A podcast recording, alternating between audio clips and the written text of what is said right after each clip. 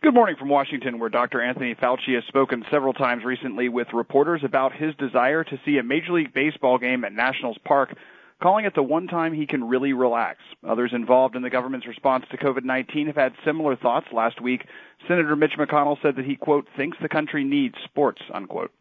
I'm Paul Kincaid, Director of Congressional Outreach here at FMC. Thank you for joining us for our most recent virtual roundtable. Today we'll discuss sports, their return, and the public morale. Just a reminder, you can visit our website, www.usafmc.org/sounds, to listen to any of our virtual roundtables you may have missed, or to subscribe to the virtual roundtable podcast. In 1942, Judge Kennesaw Mountain Landis, Commissioner of Major League Baseball, wrote to President Franklin Roosevelt asking if baseball should continue through the duration of World War II. The president wrote back saying that it should, saying that Americans, quote, ought to have a chance for recreation and for taking their minds off their work even more than ever before. Of course, many players were drafted and saw service in the war, but the games continued. Now, America and the world face a far different enemy. Organized sports have ground to a halt all over the world, from American hockey and basketball seasons that were already well into progress, to national soccer leagues around the world, to the corner park now bolted shut as social distancing takes precedence over pickup basketball and flag football games. However, there are signs of a return to the field, though limited. Major League Baseball and the NHL are pondering plans to play at neutral sites. The NBA is returning to training. The Korean Baseball League has returned to the field and is being broadcast on ESPN. And in fact, the German government gave their Bundesliga soccer league permission yesterday to begin play sometime in mid-May. That league announced this morning it should return to the pitch May 16th. All of this comes at a time when Americans have shown they're desperate for any live sports. The NFL draft coverage on ESPN scored the highest ever rating for the coverage of that event. That's our state of play, so to speak, for our discussion today. Before we start, a bit of a disclaimer. Our call this morning is happening in the shadows of the deaths of, hundred, of hundreds of thousands of people all over the world. Millions more are still sick. For most countries, the economic impact of COVID-19 is likely unable to be fully calculated. In this light, we want to fully acknowledge sport is of almost no consequence at all. However, as President Roosevelt knew, people under great stress need a release and a way to take their mind off those challenges. For many, sport provides that. That's the construct we hope you'll understand and that we're operating under today. Also, a couple terms to clarify. For Europeans, the phrase behind closed doors is understood in sports. It happens somewhat frequently. However, for Americans, only one sporting event has been played that way in recent memory, a baseball game in Baltimore during citywide protests there. It simply refers to a game which is played with no fans but with television coverage, allowing viewers a live but definitely different experience. Finally, much to the likely dismay of our friends from outside the U.S., for the sake of ease and understanding, we'll be referring to American football as football and will be using the American term for association football, soccer. So let's meet the panelists who will be talking about sports in our new normal. Tom McMillan is a retired professional basketball player, Rhodes Scholar, and Democratic U.S. Representative who represented the 4th District of Maryland from 1987 to 1993. In 2011, he was appointed as chairman of the inaugural board of directors of the President's Foundation on Sports, Physical Fitness, and Nutrition. He's also the author of Out of Bounds, a critical look at the unhealthy influence of sports on ethics. Rudy Vidal was appointed managing director of the United States for Bayern Munich in 2014. He oversees the legendary German soccer team's operations in North America. The team became the very first European soccer club to open an office in the U.S. dedicated to raising awareness of FC Bayern, growing the fan base, and forming mutually beneficial partnerships. Tony Boselli was a college football Hall of Fame offensive lineman at the University of Southern California before he became the first NFL draft pick of the Jacksonville Jaguars in 1995. He started 90 out of 91 games during his NFL career with the Jaguars before being or being elected to five Pro Bowls and finishing All Pro three times. In 2020, he was named a finalist for the NFL Hall of Fame. The 47-year-old Boselli contracted COVID-19 and spent five days at the Mayo Clinic in Jacksonville in the intensive care unit. He's since recovered. I'll be moderating the discussion today. Prior to my work in politics, I was an AP award-winning sports and news broadcaster who worked for some radio stations across several states and for the NFL during its broadcast of the Super Bowl in 2005. It's been a while since those days, though, so let's get started with the actual experts. Let's start off with the first obvious question, and we'll start with Congressman Tom McMillan. What do you think people are missing right now about sports? Oh, good to be with you today. Uh, people are missing the connectivity. Uh, going to the ballpark, I think uh, Dr. Fauci said it best. Being able to relax, uh, sort of forget your you, you, your problems and pressures and and the one great thing about live sports is that you never know what how it's going to turn out. It's the uncertainty of it, the the thrill of that that makes uh, fans want want it. And right now, when you have this tremendous vacuum across television, it's uh, you know it's it's a morale it's a morale hindrance across the country, and so that, I think that's what fans are looking for. And Tony, what about you? You know, as I think about sports, it's it's the ownership that the fans have with their sports team and their athletes, and so it's almost like this. There's uh, there's been a divorce from something that they long for and they hold on to, and it's it's a big part of their life. Um, you know, sports are you know more than just a game um, for the for the fans. It's going to the ballpark. It's it's the memories that are created between father son, mother daughter, mother son. I mean, all those uh, connectivity, you know, connections. And as we, as, if each of us, or most of us, probably as we think back, um, some of the great memories are tied to a sporting event, uh, a time with a family member, time with friends, or you remember where you were when. Um, I mean, I can remember, you know, uh, how important sports were for me. You know, forget about the professional side and how I made a living. It was, you know, the time sitting in front of the TV watching the Denver Broncos uh, and John Elway bringing them back, and I can still to this day think of sitting with my dad and my mom and and it cheering. And and that emotional tie is gone now, and it's difficult for people because it, the the the year uh, and the clock, our clock almost goes by sports. You know, it's you know the fall is football, and then you get into the winter, and you have hockey and basketball, and then you know, and it kind of goes on throughout in the spring training with baseball. A lot of us have oriented our lives around that, and now it's gone, and it makes it really difficult. And Rudy. Well, thank you. Good morning, and thank you for having me on this podcast here and in this uh, in this roundtable here. Yes, uh, I mean is, there's not that much to add anymore, but one of those things what I wanted to say is um, that we've seen that in times of turmoil, sport has often been a welcome distraction. So bringing communities together, we know that because obviously as a German powerhouse with um, with a difficult history and as as a club was, which was rebuilt after um, World War II, that was one of the most important things to do, bring the people together after uh, this this very difficult time. And for us right now, it's really tough to you know have no live games because um, um, that's kind of what we want to do. We want to we want to give the, the fans the feeling to watch those games together and banter back and forth and and and and have this kind of unity and family atmosphere that brings sports together. And this is definitely something what the fans are missing right now. And um, looking looking kind of from different backgrounds, um, you know, as company executive, as a former lawmaker, as a former player, um, what do you think the most important issue will be for you to confirm and for the, the sports leagues to confirm before sports can really return to the pitch, even even behind closed doors without a, crowd there? And Tony, we can start with you. Well, I mean, it's it's interesting because you know I think as a player, there's you know two reasons you want to get back out there. It's one, it's your job, and it's how you make a living and um, so you know for your family and everything else that becomes important.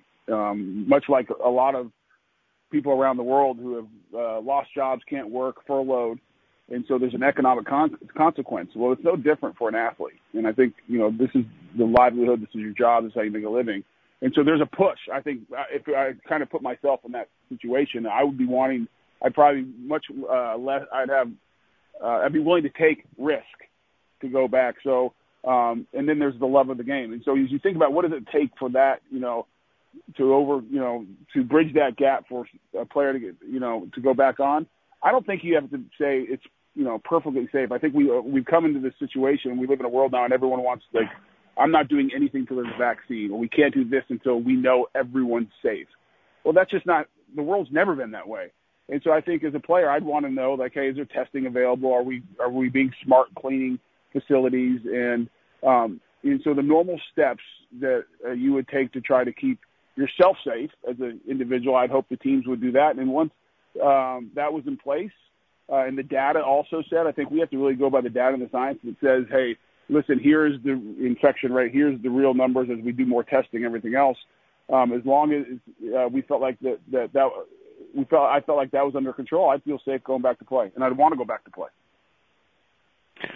And Rudy, taking a look at this, obviously from the standpoint of, of a team who has, you know, just announced today when they'll be returning to the field, what were kind of the the red lines that you looked at that that determined when you would get on the uh, back on the pitch with Bayern Munich and, and the entire Bundesliga?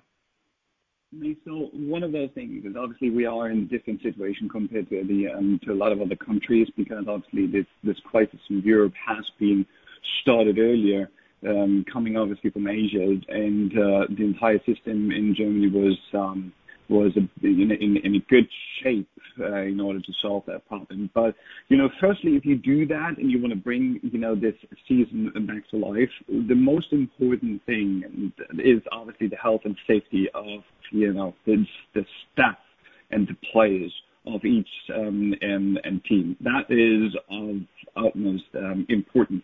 And um, if we wouldn't have the feeling that this is something what we guarantee, we would not go back to life. And I can, I have to say, and this is something that we really want to share with another, you know, uh, a lot of other leagues in the United States and, abroad is the league has presented, the league the German Bundesliga has presented quite, quite a thorough um, strategy and uh, on how we play um, to keep us all safe. This is that's that's kind of something that's kind something which is um, it's very important.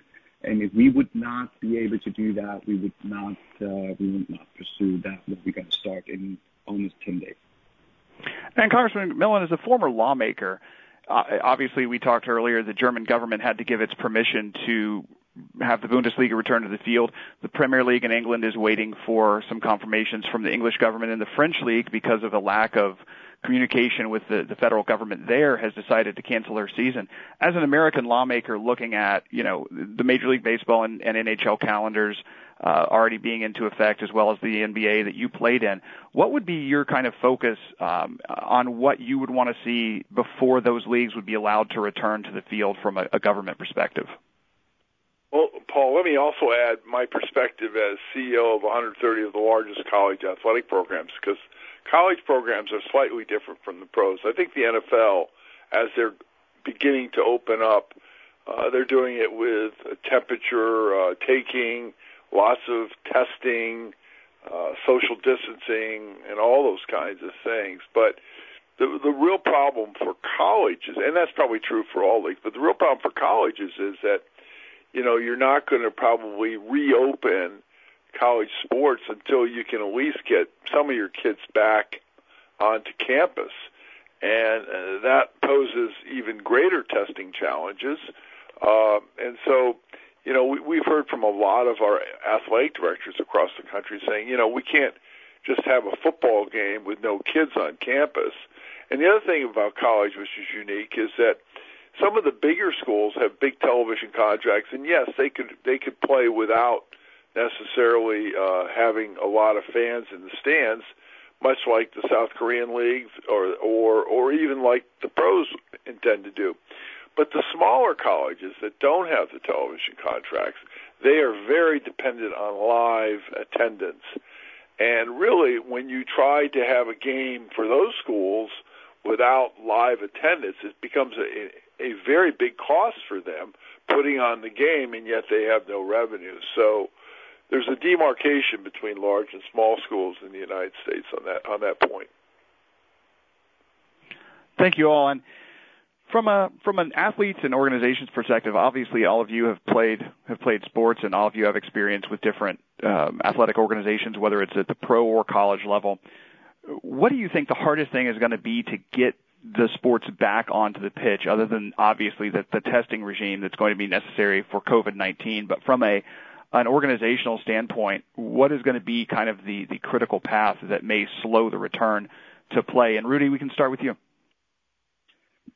So, um, of course, the most important, you know, the, most critical part is for you know a soccer league with um, capacity of like uh, 90, 95 percent. So that being said, all stadiums in Germany are sold out with stadiums of a capacity of 80,000, 75,000, 70, 65,000. So playing without fans is a major problem. It's also It's also um, given to the fact that you know a lot of clubs in Germany are owned by their members and their fans, and not having those is um, it's very it's very very difficult. Just to give you an example, and you know the way how Bayern Munich is structured, we are technically the Green Bay Packers, and um, that now you can understand how that fee, that the club feels or is perceived as something for everybody who loves, in this case, soccer. So um, the, the, the, the problem in this case is the reason why we do this is it, it literally in order to, you know, let smaller teams survive in this entire, you know, Bundesliga and soccer circuit because we're depending heavily on media revenues. And if we don't do this, then um, we're facing a problem in general. So the system in, in, Europe is different compared to the system in the US because the system in the US is you have a league and the league is making decisions on behalf of 32 ownership groups. And in, in Europe, it's you know it's mostly about the very powerful teams. And as one of the powerful soccer teams in the world, we actually um, we will definitely survive, but there's so many others who won't survive. So we have to kind of gap we have to close this gap between the financial issues we have and obviously the, situation not um, playing in front of fans. But in this case, it is necessary. And as I said, we need to ensure the safety of our players and staff, and this is um, of utmost uh, importance. There is no room for error. There's no room for anything. We need to just make sure that we have the concept. The league came up. We're going to execute in a very disciplined and perfect way to ensure that. And Tom, what do you see as the hardest thing for, for sports coming back, both at the pro and, and college level, from an organizational standpoint and from the athlete standpoint?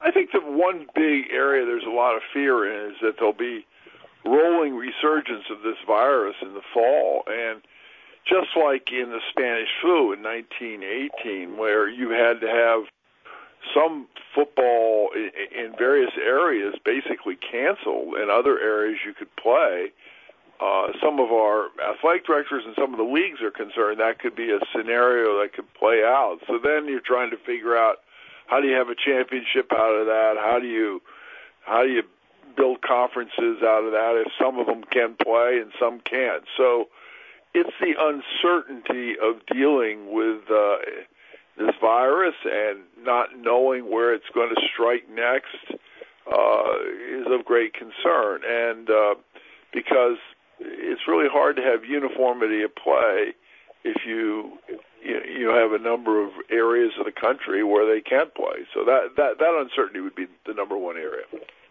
And Tony, I want to talk to you about this question as well, but from a slightly different standpoint. As somebody who has had the COVID-19 virus, we know multiple pro athletes uh, ha- have been tested positive for, for COVID-19. In fact, much of the shutdown in American sports began with a Utah Jazz player who tested positive several months ago.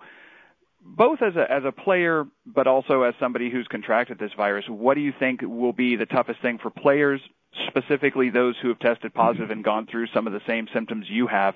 What do you think the most difficult thing will be to get them back on the on the field or on the pitch? Well, I think, I mean, we've said, I think the uncertainty and the fear factor um, that is kind of surrounding this entire virus. And so, and I'll just go back to when I got it, I was actually not concerned at all, to be honest with you. Um, it was very early. Uh, I was healthy.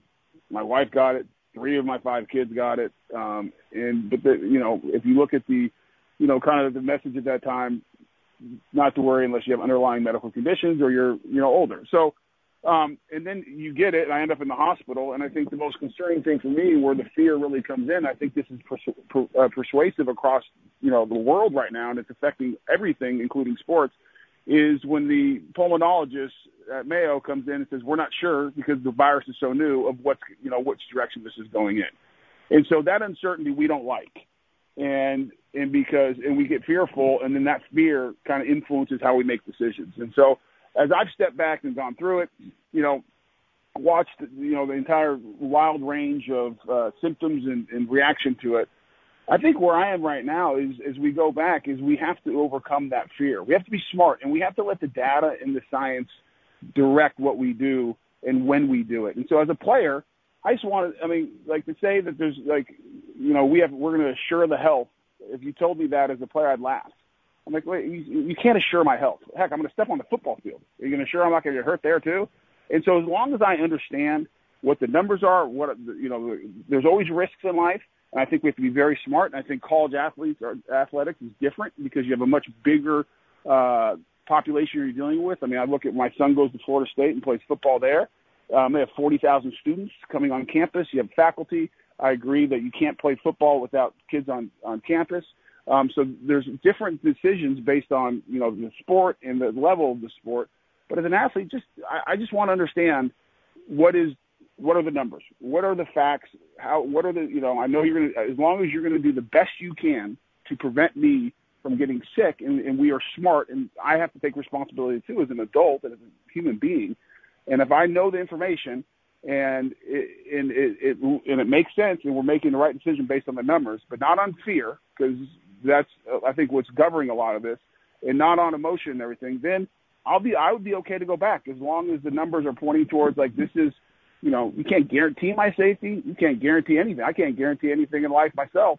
Um, but as long as we're making good decisions based on numbers, and we're going to take personal responsibility and and create a, as safe as environment as we possibly can, then I'd go play. That's me personally, and I'd want to play. I mean, that's what we love to do, and I think that's what fans. And, and but the question is, is when do the fans going to come back? Um, because that's even a bigger issue that we have to figure out. I think than just as far as what the players will want to play or not. And that leads us into uh, into the next question. We've seen a lot of economic changes coming out of uh, out of this virus that are going to be accelerated. For instance, tech companies, including Amazon, have become even bigger, pushing potentially small and, and mid-sized businesses out of competition in, in smaller towns and even in bigger cities. In the sports world, even before this virus, we'd seen live attendance at sports in almost every league declining. The game day experience has gotten a little more expensive. It's harder to get to. It's become less of a part of families' plans who have tons of different entertainment options. Watching games on TV has become the default for a lot of sports fans. Do you think this uh, this trend will be sped up by these quarantines? And if so, what do you think the leagues may start doing differently to kind of confront this new, slightly sped up reality? Tony, we can uh, we can start with you. Well, I mean, my heart just goes out to them. I mean, I've had family members. You look at the economic impact on small businesses, and and you know, set aside sports right now um, for just a second. And there's people really struggling that are, you know, that are asking, probably asking themselves, am I being impacted more by the shutdown than from the virus? And and and th- these wild range of emotions. And then and you have the other side as well. And I'm not saying one's right or the other. And then I look at college athletics. That worries me more than anything, to be honest with you, because um, I think the NFL they'll figure it out. I mean, the majority of the revenue is driven in the NFL by the TV deal. Um, yes, you want the stadium experience. Um, but so much of it is it's a it's the sport that is built for live television. I mean, it is perfect, and so I think they will figure it out and they overcome it and they'll keep the players safe. But as I look at college athletics, which is already if you you talk to athletic directors and you look at the the strain even pre-COVID uh, for mid and smaller schools uh, because of the de- demands of athletics and all the different sports and a lot of non-revenue sports that, by the way, we need and we want because they're good for college campuses. Now, with if you cancel football and you start, you know, and already the cancel on the back of the cancellation of the NCAA tournament, which is such a huge revenue driver that uh, that helps pay for so many different sports. Well, I wonder what it looks like, and I wonder what college athletics looks like, and I wonder what some of these, you know, um, you know, other leagues, uh, smaller leagues that don't have the financial backing. What does that all look like? Um, and and because the when you pre-COVID, you're already struggling. This uh, this speeds up the process, you said, and I don't know if there's a speeding up of the process of getting fans back in stadiums uh, until we really understand how to test for it, um, how to uh, uh, you know trace it, you know isolate people, and, and until we learn more about the virus. So um, that's what concerns me from an economic standpoint more than anything. Not the NFL. I think the NFL will be fine. They'll figure it out and they'll move forward. And Rudy, from your standpoint, obviously with with your expertise in the Bundesliga and the European soccer uh, soccer leagues, do you do you foresee this being something that forces a lot more fans away from the stadiums, or perhaps even, as has happened in some some larger countries, moves fans away from the smaller teams and toward the big teams where they can watch them on TV more often? So um, I don't really think I know this is a very difficult time right now, and um, you know it doesn't take too long to it shouldn't take too long to get over that. But most of uh, you know it's it's most important that um, when we actually execute this concept that uh, we learn during this time and then actually have make everybody feel safe when they go back to the stadium. I don't think that, especially in, in, in Europe and especially in Germany, that the fans will not come to the stadium. I'll give you an example. As I said, that the, we have a capacity of 90, 95 percent of, you know, um, and within all those like 304 Bundesliga games, that means that uh, our arena was built in 2006 and it's sold out since it was built with 75,000 each game. So the people are craving because that's that's their family. This is their place to be, and they crave um, the craving going back to to the um, to the stadium. And um, you know, quite frankly, we have the situation that we, as a you know, as, as a global powerhouse, we um, decided to globally. And when we came to the United States six years ago, actually we we were facing the situation we probably have right now because the people are not able to go to any games here in the United States or in China or in India so we're always trying to, you know, bring this match day experience as close as possible to our fans, and that's where we use those technologies. So um, we need to make we need to make sure, although there's some people who can go to the Tampa Stadium, that they have a match day experience um, similar to that what the fans in Munich have, and that's actually most likely guaranteed and um, assured by you know tech companies who do Uh, streaming services, often streaming services, and obviously all the broadcasters. But I do, and it's totally right, we need to build trust. in, as long because this is this doesn't have to do anything with football. The people need to feel safe to go back, and I'm sure we're gonna find a way. And I, and I assume as long as we can actually prove that the content we're executing works perfectly, then the people will come back. But I must say one thing, because this is something which is also going back to the question you asked before, is the best concept can only be executed with the protagonists, with everybody who's involved. That being said, we have to rely on players who not only doing their job in terms of performing, but also, you know, being very disciplined in terms of their isolation and obviously um, together with testing, securing that they are able to uh, perform and execute the concept we want them uh, in a way we want them to do this. Because this is important. We have, and I tell you, I was I was scared that we would come up with a plan to kick off in 10 days because we had a couple of players last week in Cologne and Berlin uh, getting tested positive, which is very critical because that destroys entire entire um, entire plan. But in that case, we still decided to move forward and isolated those and still remind everybody to stick to the rules. Otherwise, we will, we will fail. And this is uh, that's crucial. And it will be a role model for all leagues. And as soon as we build this trust, the, play, the, the, the fans will come back, and it will be something will be watched by everybody. And uh, we're getting there. I'm strongly believing in that. And Congressman McMillan. I, I, would concur with Tony that the pro leagues will figure this out. I mean, they they you know working with the television networks, ESPN, and so forth. They're, they're going to come out with a product. It will be very different. I mean, players may be mic'd. They're they're going to figure it out. Where the, I think the tragedy here is in youth sports and the Olympic sports. Uh, because they're just getting decimated up and down the ladder here. We're really gutting out our youth sports in this country? Because uh, just look at some of our colleges right now and some of their cutbacks are going to have to cut back some of their other sports some of their less produ- revenue producing sports and the reverberations for youth sports which is so important for kids and uh, especially underserved communities I think is very real. And I, I think we're going to have to look at funding alternatives and ways to support these uh, programs because you know when you don't have a little league association for playing for a whole summer, it just puts it on its back, and that's what's happening all across the country. And so I, I that's those are my fears, and uh, I think we, we we're going to have to look at our whole sports infrastructure in the country differently. Hey, Paul, Thank can you. I jump in real quick? And, Sure, uh, sure. Because I, I was, as I was thinking about, you know, and I agree with the congressman. I mean, we're aligned. I mean, I agree. We have to figure out sports for younger kids in these non-revenue sports because they are so important. Number one, they're important for the health of our of our youth and, and our societies from a physical and mental health standpoint. So that's a very important subject we need to figure out. I was thinking about the fans as they were talking about the uh, uh, uh, football association in uh, Germany.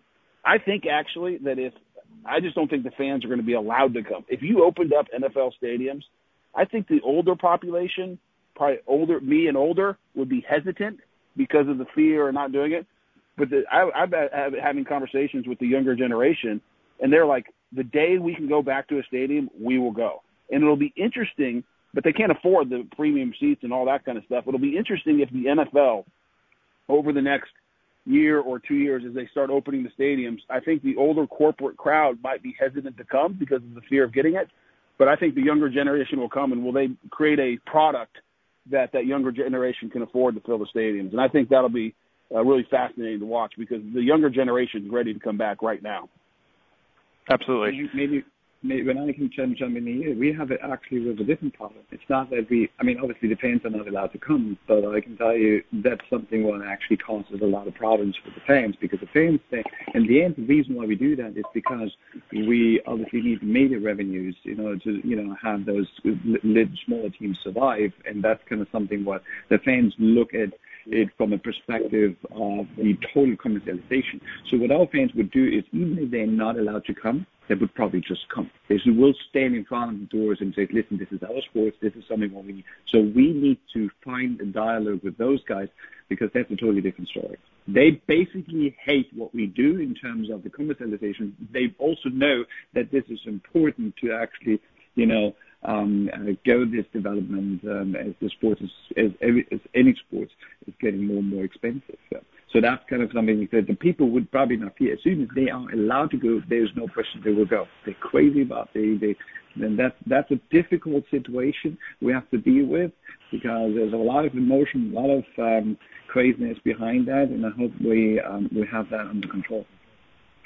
And we have um, several, obviously, several different folks listening in from different groups, and we've asked them for questions and got one this morning, and it's for Congressman McMillan. A lot of the discussion around COVID-19 writ large across the country has been one of testing and, and whether we are putting enough tests in the field to really understand how this virus has impacted the United States.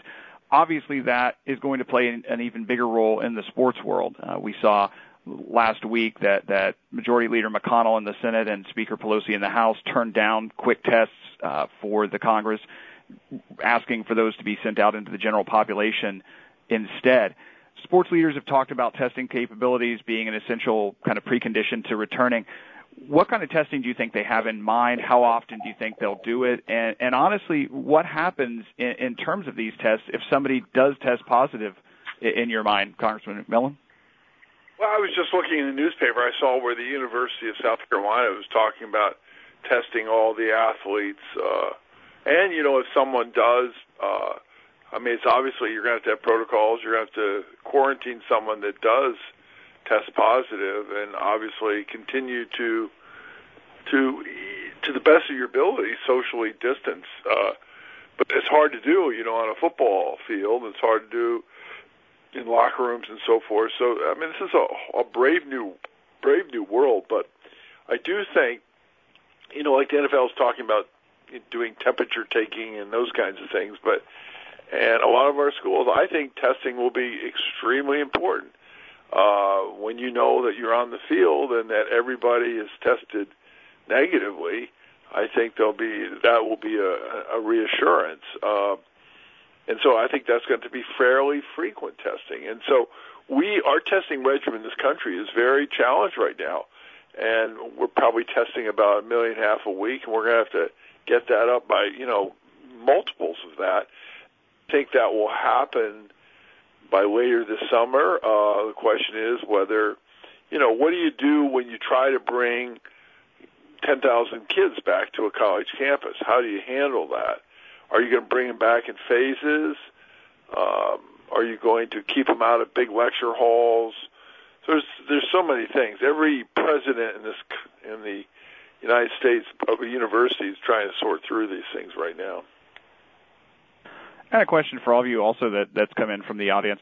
Um, do you think that that governments? We've obviously talked a lot about players uh, returning and fans eventually returning, which obviously is several several months, if not a year down the line, at a minimum. But how do you think that, that government should deal with the safety measures for arenas and stadiums as we return to in-person viewing? Should the government be responsible for kind of providing funding to these these sports events, or should they look at them and say, you know, if you are going to continue operating in a safe way, you need to do it out of your own budgets? And Tony, we can start with you. Yeah, I mean that's a uh, interesting question, and I don't know what the right answer is. I mean, at some at some point, um, you have to put the responsibility on the individuals to it. I mean, you, you can make it as safe as possible. I agree with the congressman. We need to test more. This is a testing issue more than anything. I don't think taking someone's temperature really matters. I mean, what is it, 20 to 30 percent are asymptomatic? My wife had it, never had a temperature one day of her life. My daughter had it, never had a temperature. And so, I mean, there's like all these things we want to do. Testing is the answer. Um, I think I think this virus is much more widespread than uh, uh, we understand uh, it's already been spread around because of the lack of testing. And so ultimately, you got to get testing, but you can't test everybody. So you have to create um, situations where it's as safe as possible.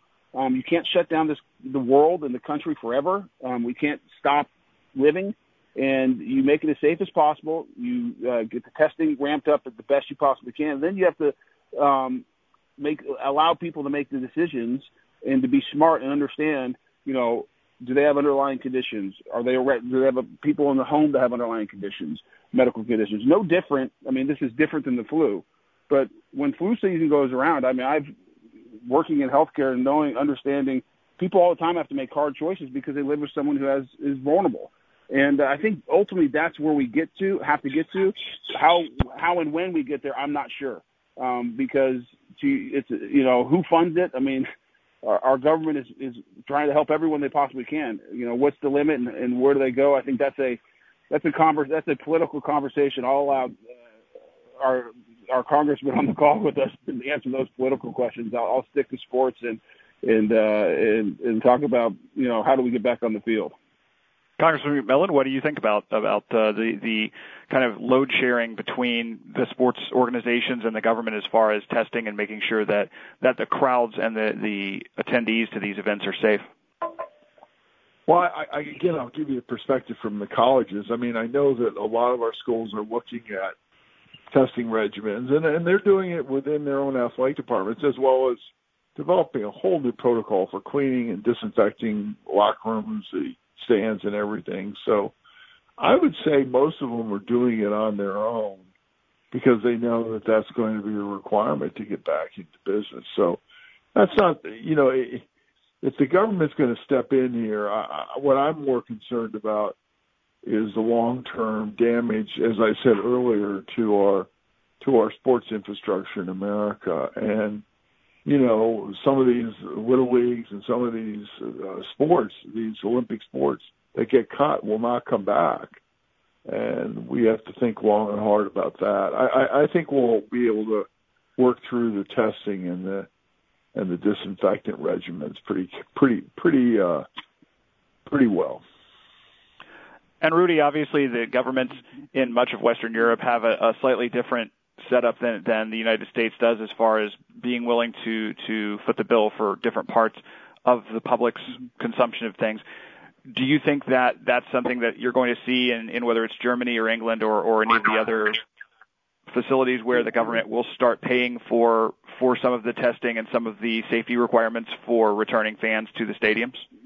No, I um I doubt that. I mean, obviously, um, in, in the end, and I totally agree um, with the other comments is obviously this is something which is in the responsibility of the individuals and obviously of the host of those events. And uh, the government actually supported this entire this entire um, venture and initiative heavily and strongly by actually allowing those guys um, and everybody, you know, return to uh, return to the season. And when somebody would ask me for support here in the in, in the US from a government perspective, it would be great to have more kind of a political support when it comes to reopening those leagues. Because one of the reasons why we already started is because we built over the years an incredible strong relationship with the government, and we would not do anything without the government.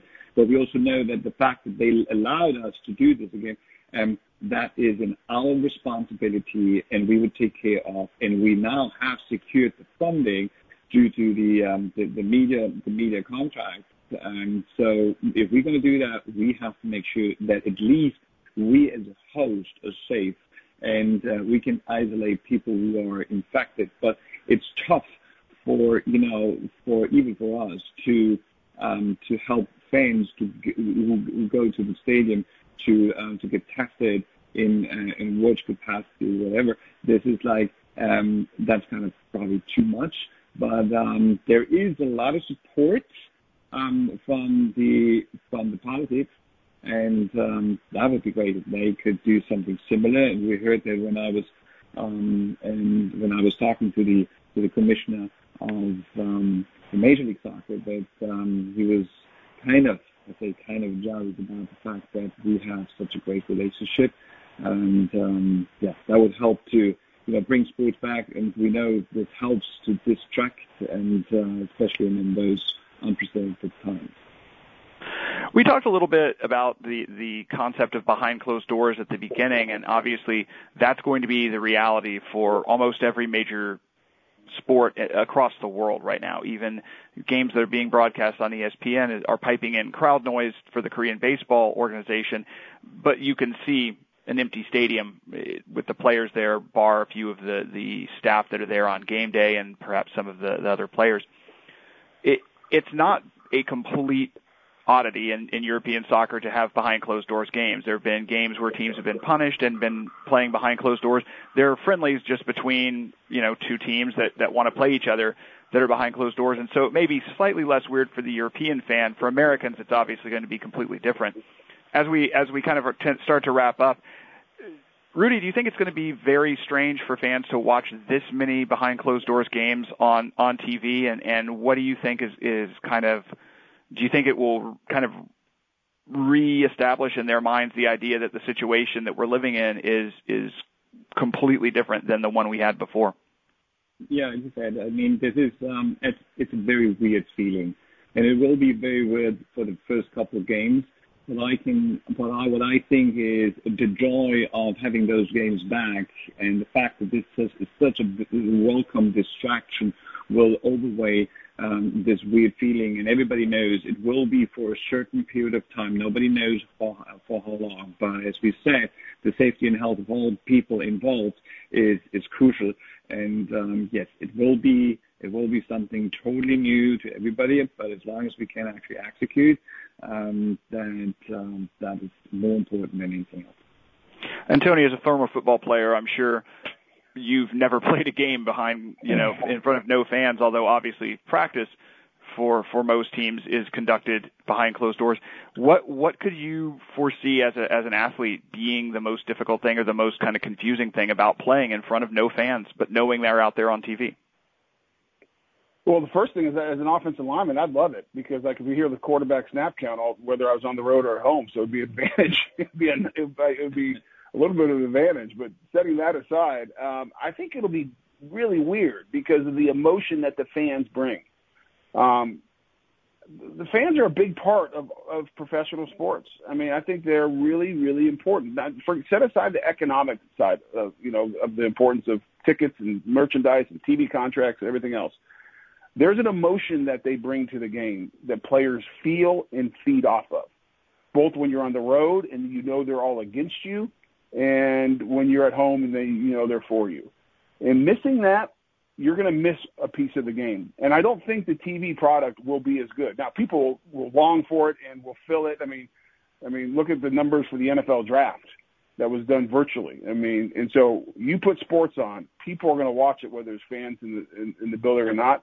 But I do think I, I I wonder if the product will be as good because of what the live fan uh, brings to the experience, both for the players on the field and also for the people watching it on TV. Um, and that's going to be a really uh, over time. You know, uh, what what is the feeling the players get, um, for however long this lasts, and what is what are the what's the feeling the fans get at home? And Congressman McMillan, as a former NBA player, the NBA is going to restart its season. They're already restarting training.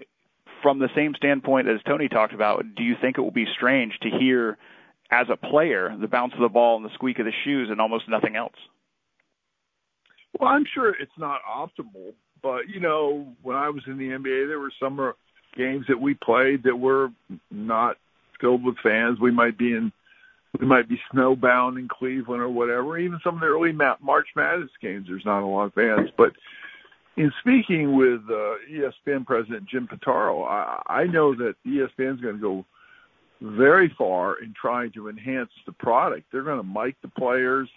They're going to do things that they've never done before on their television product. So it's, it could be a whole new game for, for people to watch, uh, where we don't really worry about the fans. We're really focusing on the players and the competition on the field. So it'll be different, but I think it can work. Uh, uh, as I said, the, uh, the doing that in the smaller schools in America is, is a tough one because they have all the costs of football, all the risk of football, but they really don't get any revenue from the television contract. So that'll be interesting to see how that demarcation plays out because the larger schools get these tremendous television contracts make, make they can make it viable so uh, there's a lot of open-ended questions we still have to answer here thank you all and we'll wrap it up with this one last question today as we end the call looking forward, let's say two years into the future.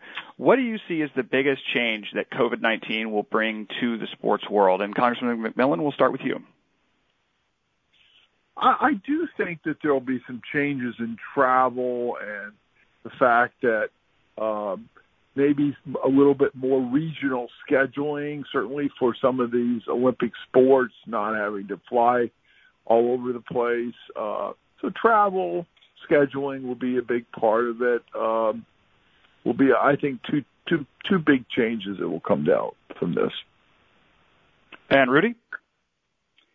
I think um, we're all going to become very, very creative in terms of the way, you know, the way how we actually, um, um, you know, produce those games. And I'm sure that we will, everybody will invest a lot in, you know, you know, uh, league-owned or club-owned media so those investments will rise and uh, will definitely make the stadiums safer, and the arenas will safer, and obviously we're more cautious about um, the virus in, in general or the you know health issues in general. So um, there's a lot of room for I would say like positive improvements, uh, creativity, um, development, and um, I, hope that we, especially with regards to that sport, and especially here in the United States with the world, with an upcoming World Cup in 2026, that this, you know, the development of um, the the growth of soccer in the United States will continue, and that this will be not of a negative, such a negative influence, and um, yeah, hope that this will continue in the way that everybody will enjoy the sports, um, even in you know two, three, four, five, six years. And finally, Tony Boselli. Well, I think two years from now, I mean, a lot of it will depend on, you know, where we are with the vaccine and the treatment of COVID-19. I mean, that'll determine what sports look like uh, over the next 12 months and 24 months. And I think if, you know, if we get back to where people feel safe and go to stadiums, I think all the creativeness that we've uh, learned out of this situation will just enhance the experience. Uh, but I think the biggest change could be, which makes me, and I think the congressman will agree with me as far as the worry, it makes me uh, sad and wor- and upset is you could see a complete shift in college sports. If there's no football and the revenue continues to leave the athletic departments, the presidents of those universities are going to have to make really, really difficult decisions of, of what sports look like. And can a small can these smaller schools afford football? Um, how do you handle the non-revenue sports? I mean, those are going to be some really big, big decisions. And if if this continues and you you continue to see sports canceled and seasons canceled at the college level, um, I think we could have a whole new landscape in the next you know 12 to 24 months of how how college sports operates. Great. Thank you. And that'll wrap it up. Thank you to NFL Hall of Fame finalist Tony Boselli, to FC Bayern München's Rudy Vidal, and to former Congressman Tom McMillan for joining us today. And thank you all for joining us on FMC's virtual roundtable this morning. And we'll talk to you next week when we'll have a discussion with the ambassador to the United States from the European Union. Thank you to all of our panelists, and thank you for listening.